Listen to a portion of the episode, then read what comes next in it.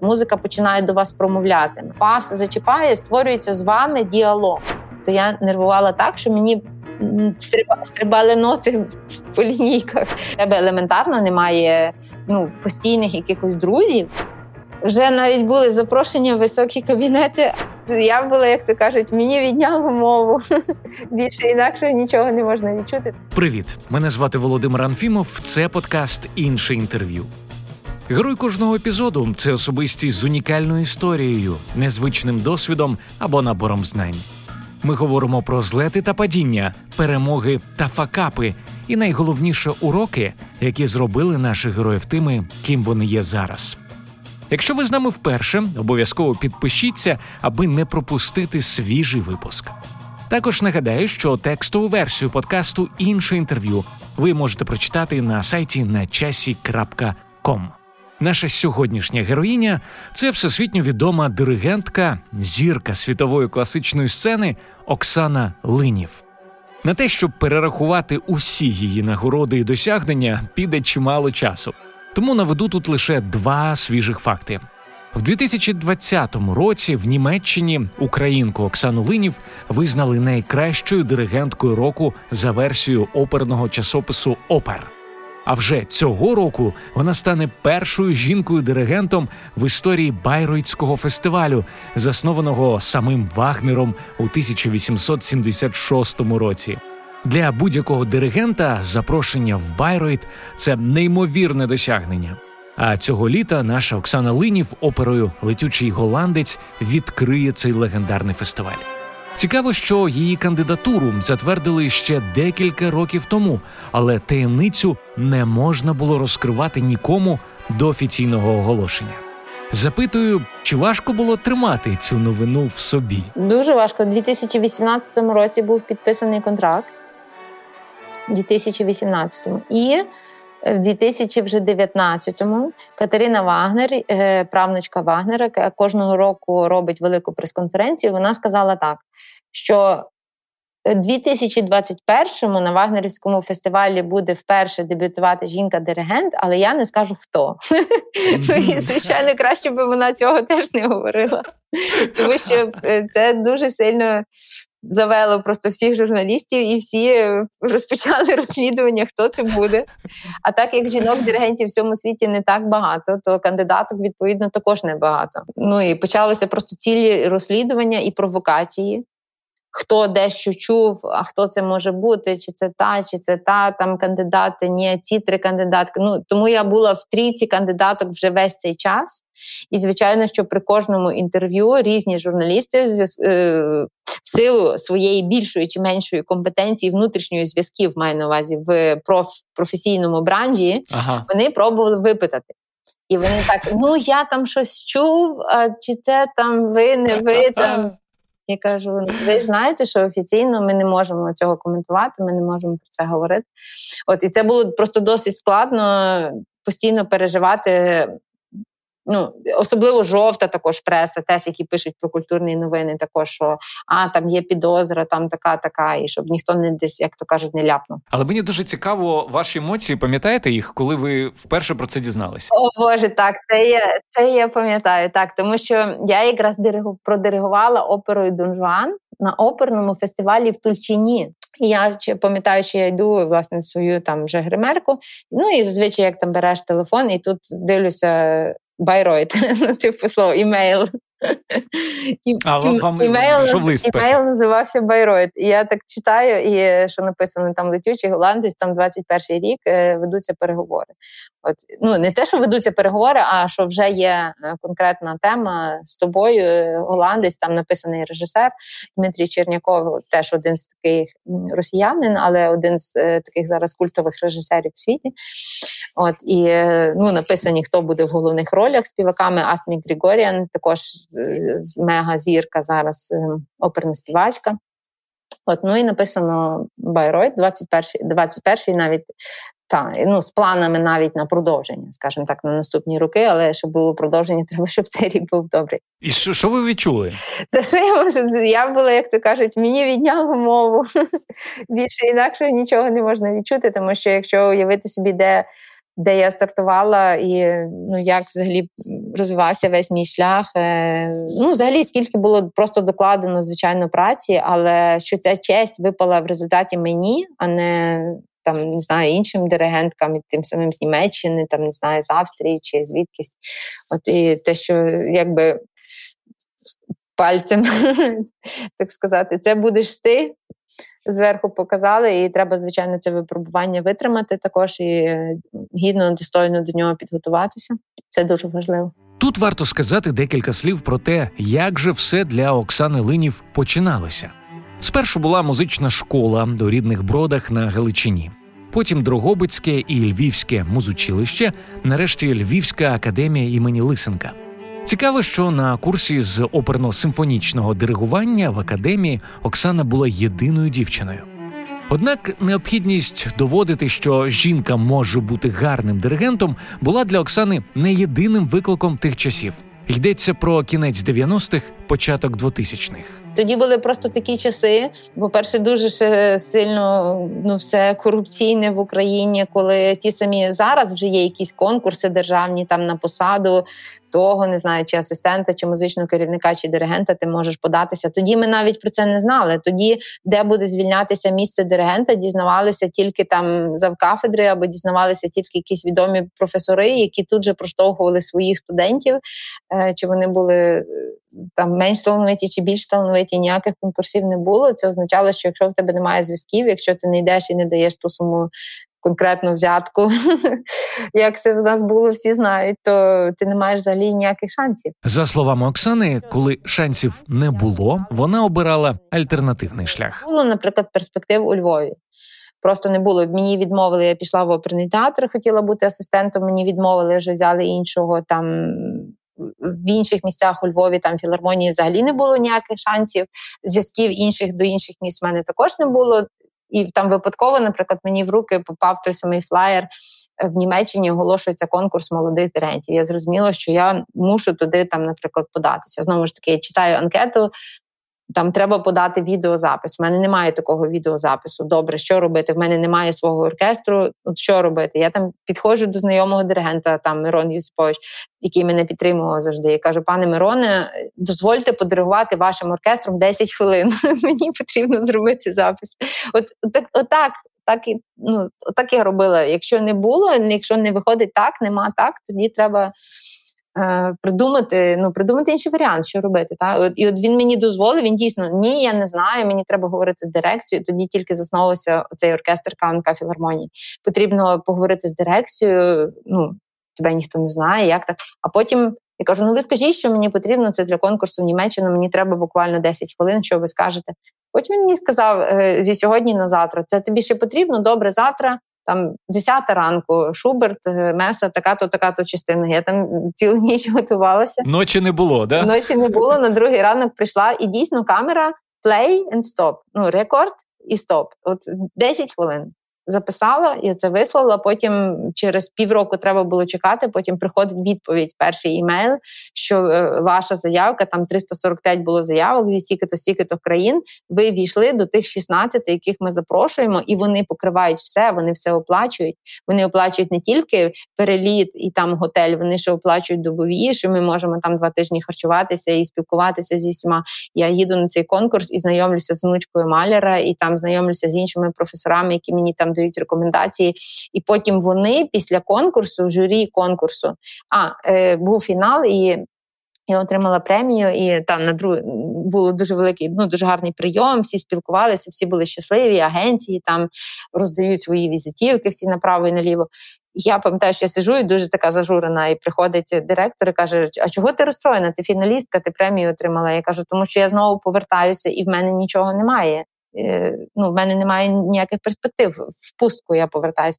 Він каже: Добре, я зрозумів. І е, внучка, ну, правнучка Маліра і. Е, журі конкурсу, не ну, якби дирекція конкурсу, ініціюють подання мене на стипендію піврічну від Гьоте інституту, пишуть всі листи, подають мене, і я отримую ту стипендію вже для піврічного перебування і стажування в Німеччині. А далі я вже розумію, ну добре, вони мені зараз такий подарунок зробили. Ця піврічна стипендія, але далі я повинна вже рухатися сама. Я тут же вивчаю за три місяці німецьку мову.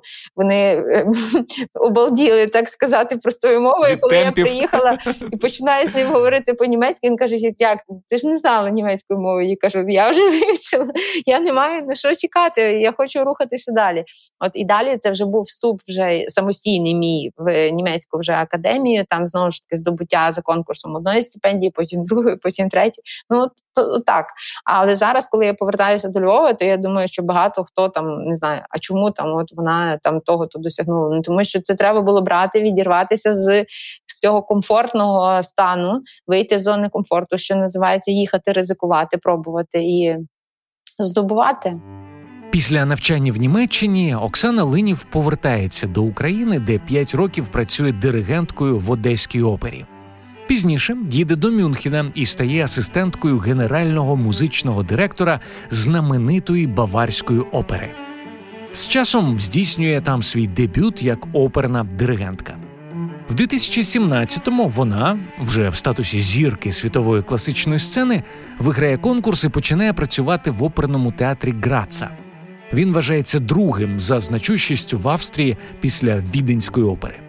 До речі, у Граці Оксана Линів стала першою в історії міста жінкою на посаді головного диригента. Однак в 2020-му контракт з оперою вирішила не продовжувати. Каже, через те, що адміністрація занадто консервативна. Ой, дуже дуже консервативні. Ну, наприклад, е, ну ну, по-перше, вони не такі гнучкі в розкладах, тому що театр тримається якби на своєму репертуарі, і навіть якщо там я диригую концерт, і до концерту мені потрібно 5 репетицій, то вони ці 5 репетицій не можуть поставити компактно підряд, як це робиться в інших колективах, а вони розтягнуті на період двох тижнів. Тобто диригую я тільки один концерт, але я два тижні мушу знаходитися на місці, тому що одна репетиція, а інша аж через три дні чи там через чотири дні, тому що вони це не можуть поєднати, бо ну, в зв'язку з іншими планами, там на інші постановки. Там, Ну ну тобто стиль роботи, скажімо так, театрів, е, театру. Е, Ну, Далі для мене було напевно найпершим тоді шоком, коли в нас була дуже гарна програма, і ми їхали на гастролі до Віденського музікверайну. І коли я казала, обов'язково про це потрібно розповісти. Давайте зробимо там. От у нас де зараз репетиція. Давайте там хвилинку музики запишемо з генерального прогону. Плюс я скажу якесь привітання. Що от я дуже радію, що ми з оркестром градської філармонії дебютуватимемо е, там в золотому залі Віденського музикверайну, легендарному залі. Ну добре, ви можете це зробити, але ви повинні 3,5 тисячі євро заплатити за дозвіл там використання одної хвилини промо запису. Я кажу, момент. Хто кому має платити? Ну, так, я зараз головний диригент оркестру, і я ж це не я ж не себе рекламувати буду. Я так, так. вважаю, що ми повинні просто про це розповісти. Ні, такі в нас правила. В нас там були в нас є договора з оркестром. Е, ще 50 років назад вони були складені. Е, і ну і, і тут же паралельно я ж кажу, я приїжджаю в Берлін е, до Берлінської державної капели, якраз яка святкувала свій оцей 450 років mm-hmm. ювілей. Є одним з кращих оркестрів світу. Їм взагалі та реклама точно не потрібна. І за мною навпаки починає бігати маркетинговий відділ оркестру. І так, пані Оксана, ми можемо з вами записати відеокоментар для нашого інстаграму після такої то репетиції. А потім ми можемо з вами ще одне інтерв'ю, де ви вже там розповідаєте про оперу і там ставимо кадри. Ну тобто воно їм не потрібне, та але вони це все роблять, бо зараз кожен оркестр комунікує зі своїм глядачем, слухачем. Не тільки ну ви собі там купіть квитки, прийдіть, послухайте, а ми зіграємо. Ні, ми, ми комунікуємо навіть найвідоміші зірки, диригенти вони стають, розповідають про свої твори, про свої постановки. От в Граці це все дуже ну дещо робиться, але на одну десяту, як це робиться в просто в інших колективах і. Я спочатку пробувала дискутувати. Ну, коли навіть оркестр не хоче заводити свого сайту наприклад, або сайт опери, грацу тільки німецькою мовою і немає навіть англійської версії. Mm. Ну тобто, от такі от речі, що хочеться сказати, люди, цей час вже давно прийшов. Зараз, якщо ви не будете мислити глобально, е, який зміст там запрошувати мене. Наприклад, з інтернаціональною кар'єрою, щоб взяти мене, посадити і сказати: От ти зараз працюєш і, в нашому закрити, регіоні, да. ми тебе угу. тут закриємо, тут сиди, а чого ти їздиш? Там, коли, наприклад, в мене був е, було запрошення і дуже гарний контракт в оперу Сан-Франциско, і в Граці в мене вже не було ніяких концертів, але все рівно мене принципово не відпустили, ну, тому що це ти не тільки маєш тут диригувати, ти ще просто маєш бути на місці, знаходитися, регулювати якісь там поточні речі, якийсь виник конфлікт між музикантками перших скрипок. Одна одна старша хотіла вигнати одну молодшу, і вони там і ти розрулив, Я да, маю це там давай. сидіти ага. слухати. В нас конфлікт, це дуже важливо. Яке Сан-Франциско, там яка Каліфорнія. Ну отак. Ну ідея зрозуміла, що я не хочу, щоб мене просто гальмували в моєму розвитку. Таким чином Оксана Линів стала диригенткою, фрилансеркою. Постійно живучи в Німеччині, часто подорожує по роботі. Скажімо, цю розмову ми записували під час її гастролей у відні.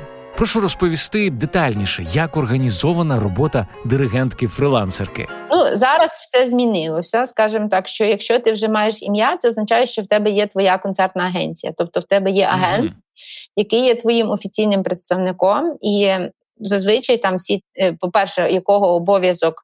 Е, представляти твої інтереси і представляти твоє портфоліо в різних країнах перед різними ну, інтендантами, директорами. Ну, наприклад, він робить там регулярно.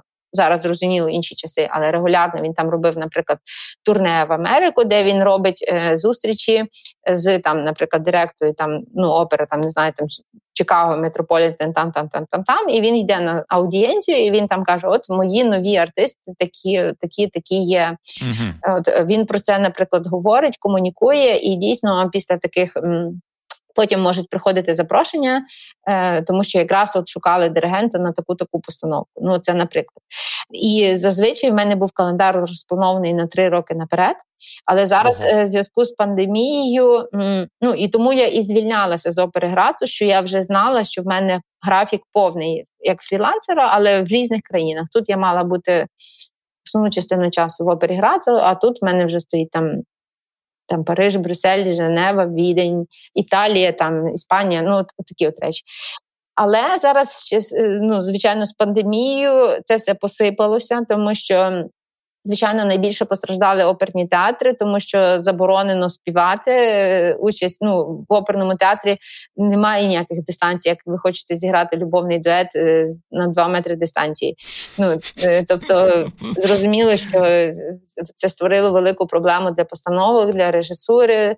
Дуже по різному, як це робити. Там навіть були постановки, де там людей тестували там чуть не кожного дня і так далі. Ну але все рівно це все небезпечно, тому що навіть якщо вас кожен день тестують працюють перед початком репетиції, то все рівно ну, що ви робили, наприклад, ввечері, де ви були з ким ви комунікували, цього не можна відслідкувати взагалі повністю. Так. От і тому швидше адаптуватися до цієї ситуації змогли оркестри симфонічні, які просто замінили. Великі твори там малярів, е, вагнерів, штраусів на камерні, на Гайдна, на Моцарта, там не знаю, на сучасну музику Брітена. От і просто залишили свої виступи, але змінили програми. Але теж також не все так просто, тому що не всі зразу змогли перестроїтися. Тому були, звичайно, деякі там місяці пауз. Але я зараз кажу так, що зараз дійсно дуже дивна річ відбувається, тому що, наприклад, запрошення до відня мені прийшло за три дні до початку вже першої репетиції. І причому мені написав ніякий там ніхто не агент, а мені написав директор Віденського симфонічного оркестру прямо на WhatsApp. Просто невідомий номер. Добрий день, що ви зараз робите? Я такий-то, такий-то директор, чи ви до нас не приїдете? Ну тобто порушилося повністю. Тобто, там два роки тому це просто Ні, було б unreal ситуація. Це було б нереально. Я отримую просто смс.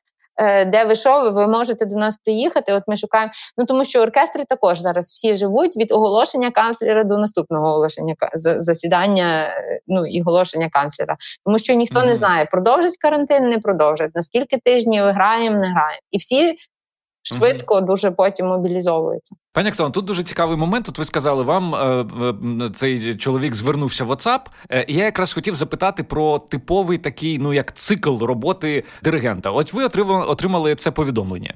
Що відбувається далі? Можете от нас провести від моменту, коли ви сказали Окей, я з вами працюю, до власне до виступу? Ну, Як це відбувається? Так, ну найперше, що я написала, чи ми можемо зідзвонитися. Ми зразу зідзвонилися, і я кажу: добре, ну теоретично можу. Я взагалі то ще зараз в Мадриді, але там я встигаю прилетіти в Дюссельдорф, перекласти там речі, взяти потрібні і летіти до Відня. От і і кажу: а що граємо? Скільки часу програма? Значить, що 40 хвилин музики. Добре, а що граємо? Ну не знаю, що граємо. Ви щось запропонуйте. Але потім почали говорити: ну добре, але ще ж треба знайти ноти. Тобто треба грати якісь звичайно стандартні речі, е, ну які, скажімо, є в доступі. Але потім ми щось почали говорити про мій байройський дебют, і він же сам написав: Але, будь ласка, це обов'язково має бути Вагнер, тому що людям буде дуже цікаво вже вас побачити з Вагнером. Ще Плюс це буде онлайн, це буде відео. В Байроті я буду в ямі, е, яка є накритою під сценою, тобто диригента видно не буде, а тут буде видно диригента. І ну і я запропонувала там три. Три увертюри Вагнера з найбільш відомих опер: там Майстерзінгер, Лоенгрін і Трістан Ізольда.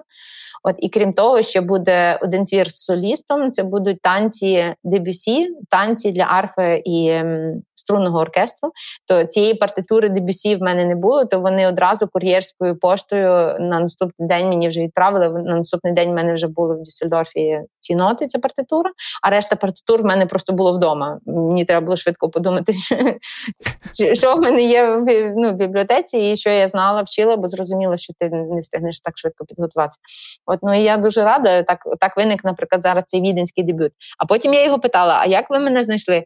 Він каже: Та ми просто шукали, хто зараз мав бути в Відні. А я зараз мала ага. бути два місяці в Відні на оперній постановці, яка відмінилася. Тобто, все співпало. А, о, о, окей, ну тобто, а, а це типова ситуація, коли сам диригент пропонує, е, що що буде виконуватися ну, на так, концерті? Досить, так? досить типово, так, досить типово. Або інший варіант, що, наприклад, оркестр вже має якесь замовлення, наприклад, в програму і просить тебе доповнити, або взагалі просто пропонуйте, що ми будемо грати. От ну або, наприклад, буває таке, що оркестр вже має домовленість з якимось солістом. І я, наприклад, знаю, що це буде там віолончеліст, чи це буде там віолончельний концерт Ельгара з таким таким-то солістом, і вони просять запропонувати симфонію. Зазвичай сольний твір, ну тобто мій сольний твір, симфонію пропонує пропонує сам диригент. Ну але іноді, наприклад, ще бувають заміни коли вже програма стояла і диригент захворів. Або, наприклад, як в мене було з новорічним концертом в Дюссельдорфі, мав бути диригент з Великобританії, і пішов цей новий штам коронавірусу, і заборонили mm. літаки, і вони шукали, хто є на місці, і також мені подзвонили. І я так розумію, що строки зазвичай дуже такі короткі. Тобто, ви приїжджаєте.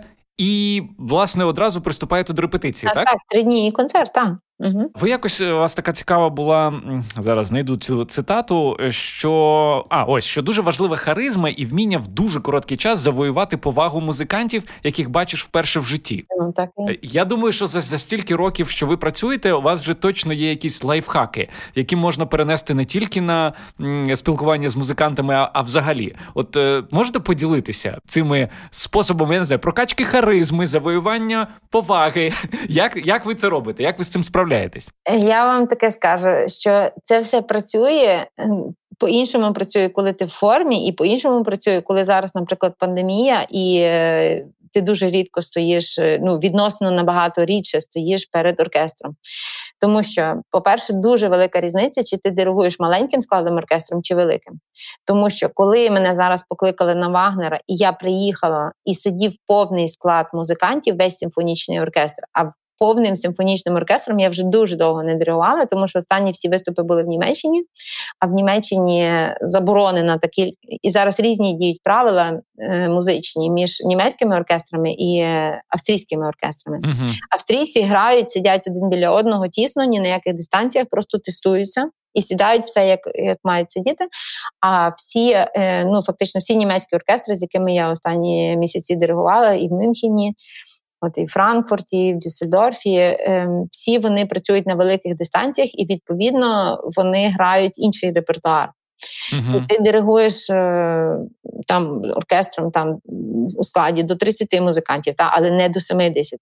І це дуже сильно ну, ця е, кількість людей, які грають, і яку ти музику виконуєш, вона дуже сильно м, технічно ставить інші вимоги до диригування. І від того, що я зараз вибилася з такого великого симфонічного репертуару, я зараз, коли приїхала на першу репетицію Вагнера, то я нервувала так, що мені Серйозно? стрибали ноти по лінійках. Ну насправді, що навіть е, це так це так дивно, що я відвикла навіть, щоб така кількість людей одночасно на мене дивилася. І я повинна їх зараз зупинити, і я повинна їм сказати, там що що, що ми повинні грати, або що потрібно поправити. Що я просто ледве могла себе просто опанувати. І це було дуже складно. Це була одна з таких ну найгірших для мене психологічно репетицій за останні, напевно, вже 15 років. От, е, Але е, ну слава Богу, цей стан дуже швидко прийшов. Він е, Ну, вчора була фантастична просто репетиція, і я вже була я. А я вже була я. Це означає, що я просто приходжу, я себе дуже впевнено почуваю. Я дивлюся прямо в очі музикантів. Я ну, посміхаюся, ну, маю увазі відкрита до дискусії, навіть до обговорення, до пропозиції від них, від себе. Ну тобто, в мене немає цього вже такого стану якоїсь внутрішньої замороженості, що мені просто страшно, і насправді, чому вони на мене всі дивляться, хочеться заховатись під або провалитися під землю. Це дуже ну це дуже цікаво. А особливо, що стосується дійсно симфонічної музики Вагнера. От вчора ми навіть дискутували з моїм музичним асистентом українським Сергієм Нестеруком. От І він каже: Ну скажи, в чому складність? Я кажу: для того, щоб досягнути звуку потрібної фарби звуку Вагнера в струнних і духових, особливо в експресивних ліричних, е, ну повільних експресивних місцях, оркестр повинен грати з запізненням.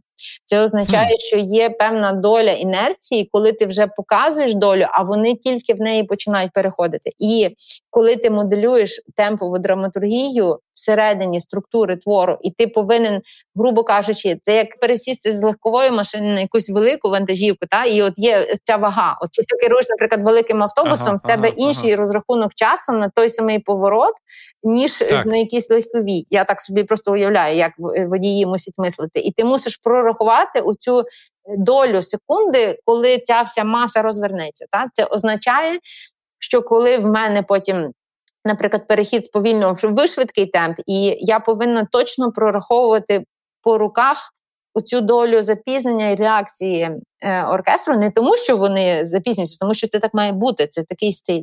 От інакше не вийде, якщо вони все почнуть точно грати, у нас вийде симфонія Бетховена, а не Трістан і Зольда Вагнера. От і е, ну і оця складність, тому що це ти можеш практикувати тільки як це подібно, як скульптор, він мусить ту глину руками місити, і він мусить місити її кожен день, щоб він перестав її боятися, щоб він почав її насліпо відчувати і інстинктивно могти робити з нею, що він все хоче. І те саме стосується звуку. Тобто дуже важко на довгий період бути відірваним від mm цієї практики, бо ці я ж кажу навики вдома, в себе в кімнаті.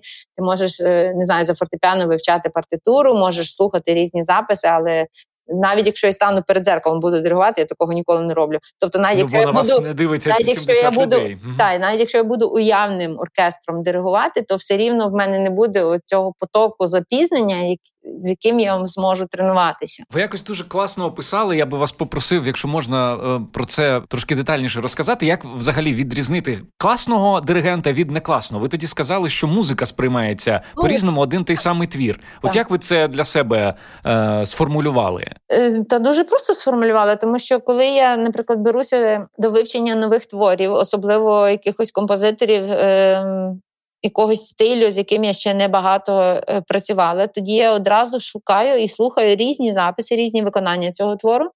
Ну, щоб взагалі просто вперше познайомитися та, з ним. І це одразу помічаєш просто по записах, коли м, ти слухаєш, наприклад, одне виконання, і воно тебе не зачіпає, і ти якось ін, більше інтелектуально починаєш слухати. Я дивлюся в ноти, якось я не розумію, мені починає здаватися, що якась композиція чи, чи, чи нудно якось пише, композитор нудно пише. І тут береш інший запис. Того ж самого твору сидиш з тими самими нотами, з тою самою, і тут раптом в тебе в голові починають виникати картини. І ти вже не слухаєш музику, не бачиш ноти, а ти е, бачиш фільм, кіно, образи. Mm.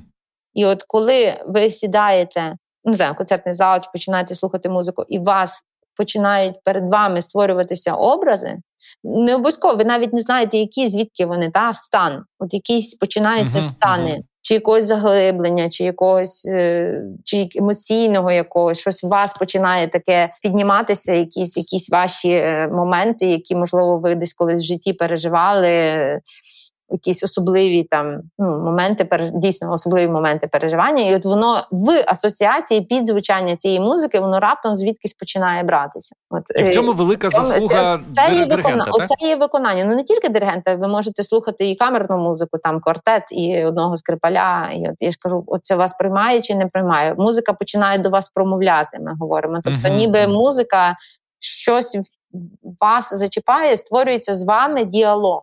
Ви не ви не залишаєтеся залишається зовнішнім слухачем, який щось аналізує, а от створюється з вами діалог, така починається комунікація з вами. Це те, що ну це все, що в античні часи описувалося, оцей катарсис. Що таке катарсис? Uh-huh. Це те, що внутрішньо ваш світ резонує на те, що ви чуєте, і у вас починається якась от ваша внутрішня з вами робота. І задача диригента зробити так, щоб е, цей діалог, ця хімія спрацювала, так. Ну от ми мусимо цього досягнути, та ми мусимо це вибудувати. А вже потім ми це презентуємо вам, слухачам, і це тоді вже вас поведе або не поведе. Але для початку воно воно повинно. Я повинна придумати цю драматургію. Цю драматургію я повинна викласти виконавцям, зачепити їх так, щоб не е, музиканти не сиділи на репетиції, той дивився на годинник, той думав про обід, а той думав, не знаю, що йому дітей з школи треба йти забрати. А щоб вони були захоплені процесом, теж перебували всередині того, що ми зараз робимо. Вони тоді теж отримують насолоду. Це дуже цікаво, що наскільки музиканти оркестру залежать від диригента, дуже сильно залежать. Тому що якщо прийде нудний диригент або ревісник просто на репетицію, і і музиканти не можуть включитися три години, вони починають цього диригента ну не любити або ненавидіти, якщо їм нудно. Так? Дуже цікаво, що ми повинні бути тими, хто всіх захоплює. Друзі, ми продовжимо за мить. Якщо вам подобається інше інтерв'ю, і ви хочете підтримати незалежний український подкаст, запрошую стати нашим патроном. За лінком patreon.com інше ви можете обрати один з двох видів підтримки і зробити свій внесок в розвиток українського контенту. patreon.com інше Велике спасибі тим з вас, хто вже є нашим патроном. Ваша допомога дуже важлива для мене. Також хочу сказати спасибі нашим інформаційним партнерам на часі. Це онлайн-видання про все, що цікавить сучасного українця від підприємництва та стартапів до культури та урбаністики. Заходьте на часі.ком. Також нагадаю, що на сайті на часі ви можете прочитати текстові версії епізодів подкасту інше інтерв'ю. А ми повертаємося до розмови з Оксаною Винів. Під час нашого інтерв'ю я поставив їй своє улюблене запитання про зворотний бік популярності та ціну, яку доводиться платити за успіх. Ось що вона відповіла. Ну це власне те, що ти ніколи не маєш часу собою займатися. Це якісь нюанси зі здоров'ям, які ти запускаєш, починаєш там і ж кажу, через 5 років, коли може треба було 5 років назад, або якийсь хаос в особистому житті, тому тому що ти постійно переїжджаєш, ти рвеш стосунки, або виникають там конфлікти, і ти все змінюєш там зі сьогодні на завтра. Або просто що ти що в тебе елементарно немає ну постійних якихось друзів твоєму оточенні, тому що ти кожних три роки міняєш країну проживання і місто проживання. Це означає, що ти заново повністю ну, приїжджаєш знову в нове середовище, там ти не маєш помешкання. От, е, І в результаті в мене там моїх декілька друзів, моїх пару таких постійних стосунків, то вони взагалі ще у Львові, ще з яких там часів, ще з часів там мого якогось там студентства, але в своєму оточенні близько ти просто вже нікого якби такого не маєш. От Тому це дуже дуже важливо знаходити баланс. Я скажу так, тому що. Коли в мене там, наприклад, були психологічно більш складні періоди, в мене увазі складніші в сенсі мого життя чи там особистого життя, то це відображається одразу на сцені, одразу, тому що ми. Ну, ти, ти ти, та сама людина, ти приходиш і ти диригуєш, ти повинен відкриватися і коли в тебе, скажімо, такий період, коли ти диригуєш якимось там твором, якоюсь симфонією ем, чи якоюсь оперою, де більша гармонія всередині того твору і цій музиці, а тебе всередині починає ще більше боліти, що в тебе цієї гармонії немає. Так, розумієте, так, тобто ти так. вступаєш сам в конфлікт знову ж таки сам з собою. Ну тому е, тому це дуже дуже важливо знайти оцей баланс. І е, я так зараз взагалі зрозуміла, що для успіху і творчого успіху надзвичайним і важливим є оточення, підтримка, е, все, що це включає: стосунки з батьками, стосунки з твоїми вчителями, ну, мене з професійним середовищем, твої особисті стосунки це надзвичайно важливо, тому що це теж все емоція. Це ну, це свобода, коли людина розпружена, коли людина довіряє, то в тебе є ця довіра і в житті, і потім на сцені також, і до своїх музикантів, і до своїх колег.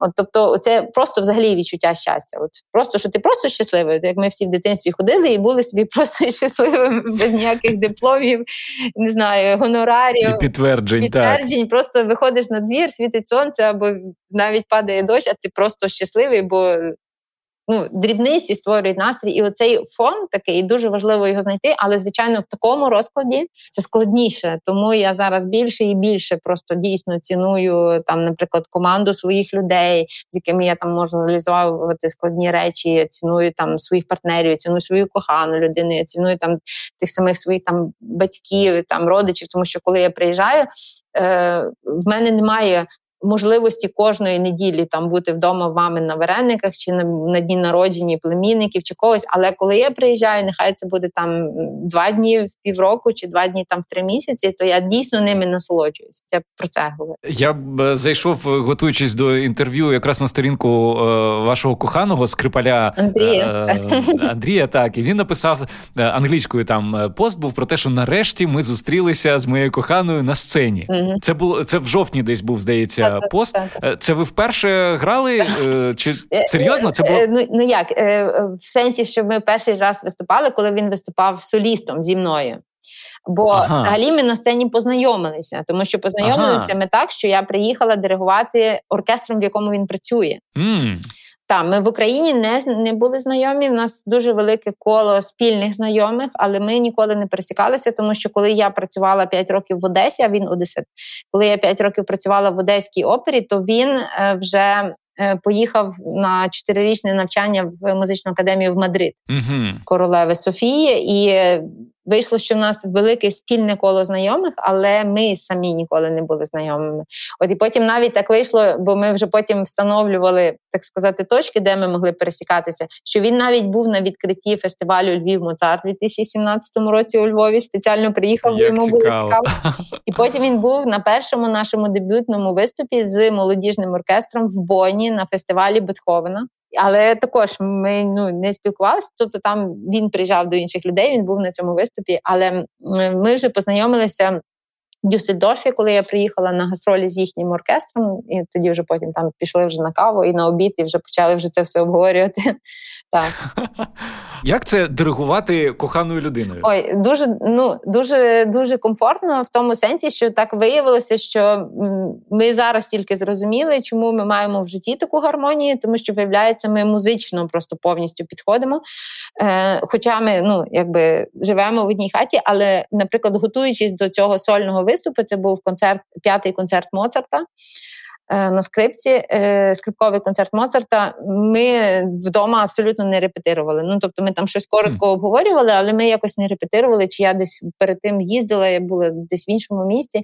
Ну, факт що ми вже зустрілися коротко перед репетицією з оркестром.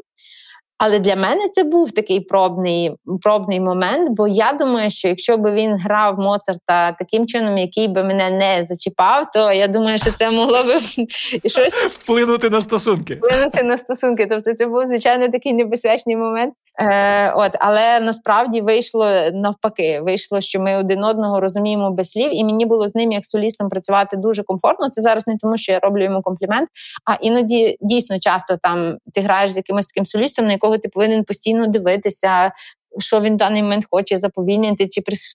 Ну, я повинна йому компонувати і не до кінця розумію, як би його музичні ідеї. Але тут навпаки, ми постійно знаходили такий діалог.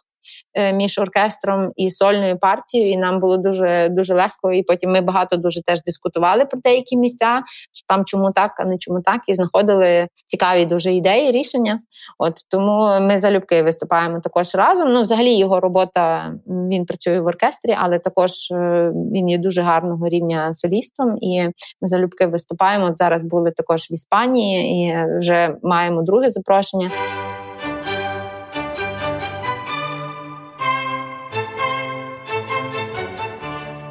Паралельно з блискучою міжнародною кар'єрою Оксана Линів дуже багато робить для розвитку класичної музики в Україні. Зокрема, в 2016 році вона ініціювала заснування фестивалю класичної музики Львів Моцарт, який ми сьогодні вже згадували. Наразі пані Оксана разом з колегами готується до п'ятого фестивалю, а також 230-ї річниці молодшого сина Моцарта Франца Ксавера, якого вона у розмові називає Галицьким Моцартом. Фестиваль Львів Моцарт ще при свої його заснуванні я задумувала не тільки як серію івентів і концертів музичних подій, а як платформу для розвитку взагалі цієї теми Моцартіани в Галичині, в Галичині і у Львові, яка ну і в Україні відповідно, яка повністю ще знаходилася в такому. Е, ну, були деякі дослідження, але поки що їх було дуже мало. І якщо порівняти, як до своєї музичної і культурної історичної спадщини ставиться Австрія і Німеччина, то ми ще поки що в зародковому стані просто перебували з цією темою. Тому я зараз вирішила сконцентруватися посилено на цих всіх ем, моментах, питаннях. І здійснити таке культурне, історичне і інтелектуальне повернення Моцарта до Львова. Не тільки щоб люди там, я ж кажу, могли в концерті дізнатися і почути якийсь один е, декілька творів цього композитора, а власне провести дуже глибоке дослідження.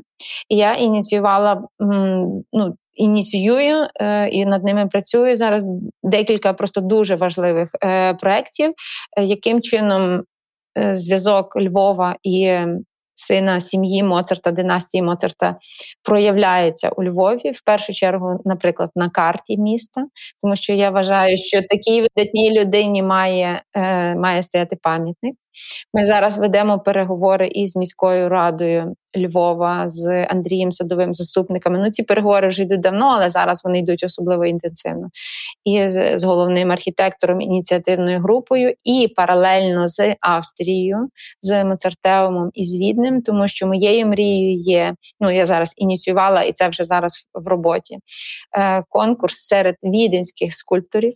uh На пам'ятник львівському Моцарту, От і паралельно я проводжу також е, фаундрайзинг на фінансування цього пам'ятнику. Паралельно ми дискутуємо, де може бути йому місце, тому що, звичайно, дуже важливо, щоб Моц... Е, Львів це е, спадщина ЮНЕСКО. Львів має надзвичайно красиве старе місто, та яким ми можемо пишатися. Небагато міст України мають дійсно таке європейське обличчя, як має Львів.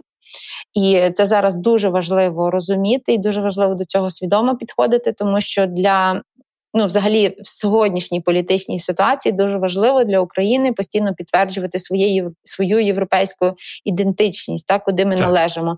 І це ем, коли ми просто виходимо на майдан там з нашими українськими прапорами, які ще не для кожної країни в світі, ну там чи не, не для кожної мешканця якоїсь іншої країни в світі асоціюються зразу з Україною, тому що наша держава і державність нова, їй всього 30 років порівняно з іншими державами. То дуже важливо для європейців наголошувати на тому, що не не теперішня Україна зараз хоче в Європу, а ми були Європою, і ми є Європою. Та тому, що коли ми піднімаємо всю цю нашу спільну історію у складі Австро-Угорської імперії і спільні ось ці власне науково-культурні обміни і процеси, які тоді відбувалися, і особливо дуже яскравим культурним прикладом є власне те, що син Моцарта е, Вольфганг Камадей Моцарт молодший не залишився, не захотів залишитися в Відні, а приїхав до Львова і провів фактично все своє свідоме активне творче життя в нас. І вже потім тільки в кінці життя повернувся до Відня. Е, є ще раз прикладом того, що він був захоплений, він створив своє середовище у Львові, дуже активне творче життя. І я постійно зараз про це наголошую, що я не можу проходити по ці архівні документи, листи. От зараз буквально там переді мною от лежить на на, на моєму uh-huh. столі і всюди зі мною їздить. Це книга 1956 року одного з співпрацівників наукових працівників Вальтера Хумеля, яка дослідження сини Моцарта, де власне описується, де всі ці листи йдуть з Галичини. І коли я читаю лист там до друга в Лондон е, з Лемберга, Франц Савер пише, і каже, там обговорює з ним значить, свої творчі плани, видання нота. Потім каже: для мене у в Галичині не потрібно ніякої іншої адреси, як адресуйте, будь ласка, до Моцарта із Лемберга. Та? Хм. Тобто, кожен він каже так, що кожен львів'янин знає, де тут живе Моцарт. Так він говорить. Тобто, такого рівня він не писав це просто так. Е, такого рівня особистістю він тоді був. Потім ця інформація за радянського союзу була забороненою тому що м, культура, музична культура в Україні мала повністю бути залежною від історії російської музики, тобто це мало починатися з могучої кучки і там мусорського Бориса Годунова, опер Чайковського, потім постріл uh-huh. Аврори там симфонії Шостаковича, але ніяких там Моцартів ще плюс в українських. Тобто, якби цей же Моцарт поїхав на запрошення не в Галичину, а в Петербург, Петербург, то угу. е, там портрети, пам'ятники, не знаю, замки, імені, концертні зали. Це все вже давно було би досліджено, видано, і купа професорів захистило би по цьому дисертацію. Але так як він був в нас, і це все ще в силу політичних обставин, тому що після розвалу Австрійської імперії, Австро-Угорської імперії та були ці важкі роки боротьби, і потім ми всі прекрасно знаємо, що для всіх е, західна Україна е, асоціювалася власне з регіоном такої непокори і боротьби знову ж таки з радянським союзом. Тобто, вся ця інформація дійсно була вилучена, і вона не вивчалася ні в музичних школах, ні в музичних академіях під час радянського союзу. І відповідно Потім було декілька професорів, піонерів. Е, такий пан професор Колбін. Він ще живе у Львові, вже дуже старенький. Він був одним з перших, хто почав піднімати архіви, шукати там старі газети того часу, 19 століття. Навіть співпрацював з Моцартеумом.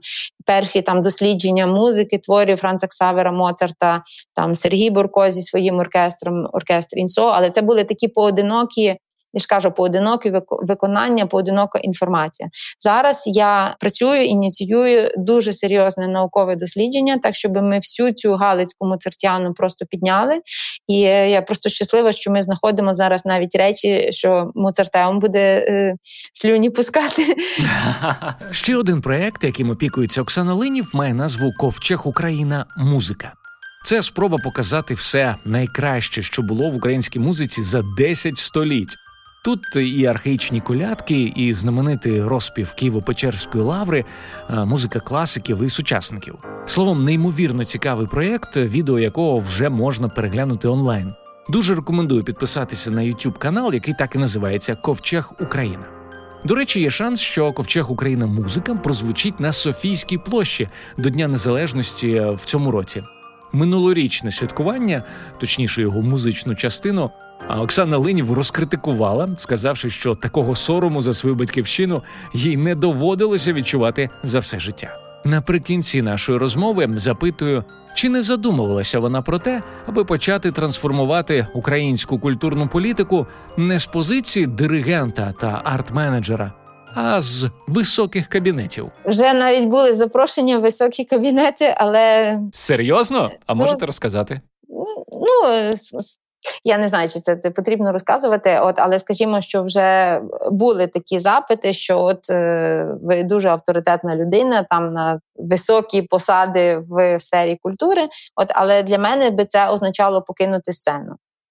Це би означало для мене мусити покинути сцену, тому що тому зараз це для мене би було нереально. Ну, скажімо так, офіс президента мене контактував, коли йшли переговори щодо кандидатур в міністерство. Е, на міністра культури Міністр, вас запрошували. Так, так, так. Та. Але це знайшов конкурс, тому що я не погодилась подавати свою кандидатуру, тому моя кандидатура ніде і не світилася ні в яких списках. От, Але такий контакт був. От і такі переговори були. Ну, це для мене якби також позитивно, що якби хоча б е, ведуться ну, якби дискусії, і, скажімо так, десь активні люди є на виду ну це добре. Але для мене би це означало дійсно покинути зараз в даний момент сцену і, е, скажімо так, не моє, бо.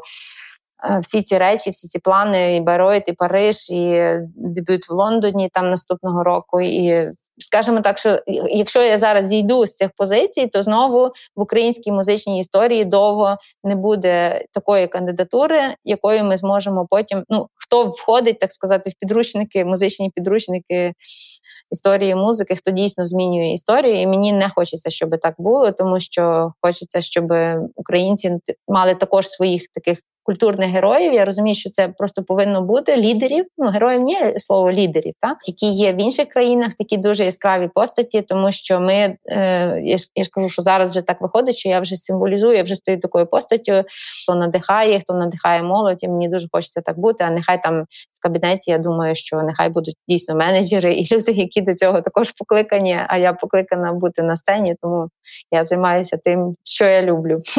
Ну, ви сказали слово зараз. А взагалі відкидаєте від себе політику? Чи колись років за 10 ні, ні, ні, ні, це взагалі не моє. Я думаю, знаєте, диригенти вони довгожителі. Диригенти до 80-90 років на сцені. Я думаю, що це буде щось таке. Тобто я швидше ще організую якісь фонди, якісь не знаю, школи підтримки молоді, якісь академії, кооперації, але не не суто політику там і е, менеджмент. Ну це це, це дійсно не моє без музики, без от без творчості я не можу. Друзі, це все на сьогодні. Я сподіваюся, ви так само, як і я, надихнулися від цієї розмови з неймовірною Оксани Линів. Буду вдячний за вашу оцінку та відгук на Apple Podcasts. Також запрошую підписатися на нас у соціальних мережах Facebook та Instagram. А ще у нас є телеграм-канал, де я розповідаю про внутрішню кухню подкасту. Усі лінки в описі до цього епізоду. З вами був Володимир Анфімов. Незабаром почуємося.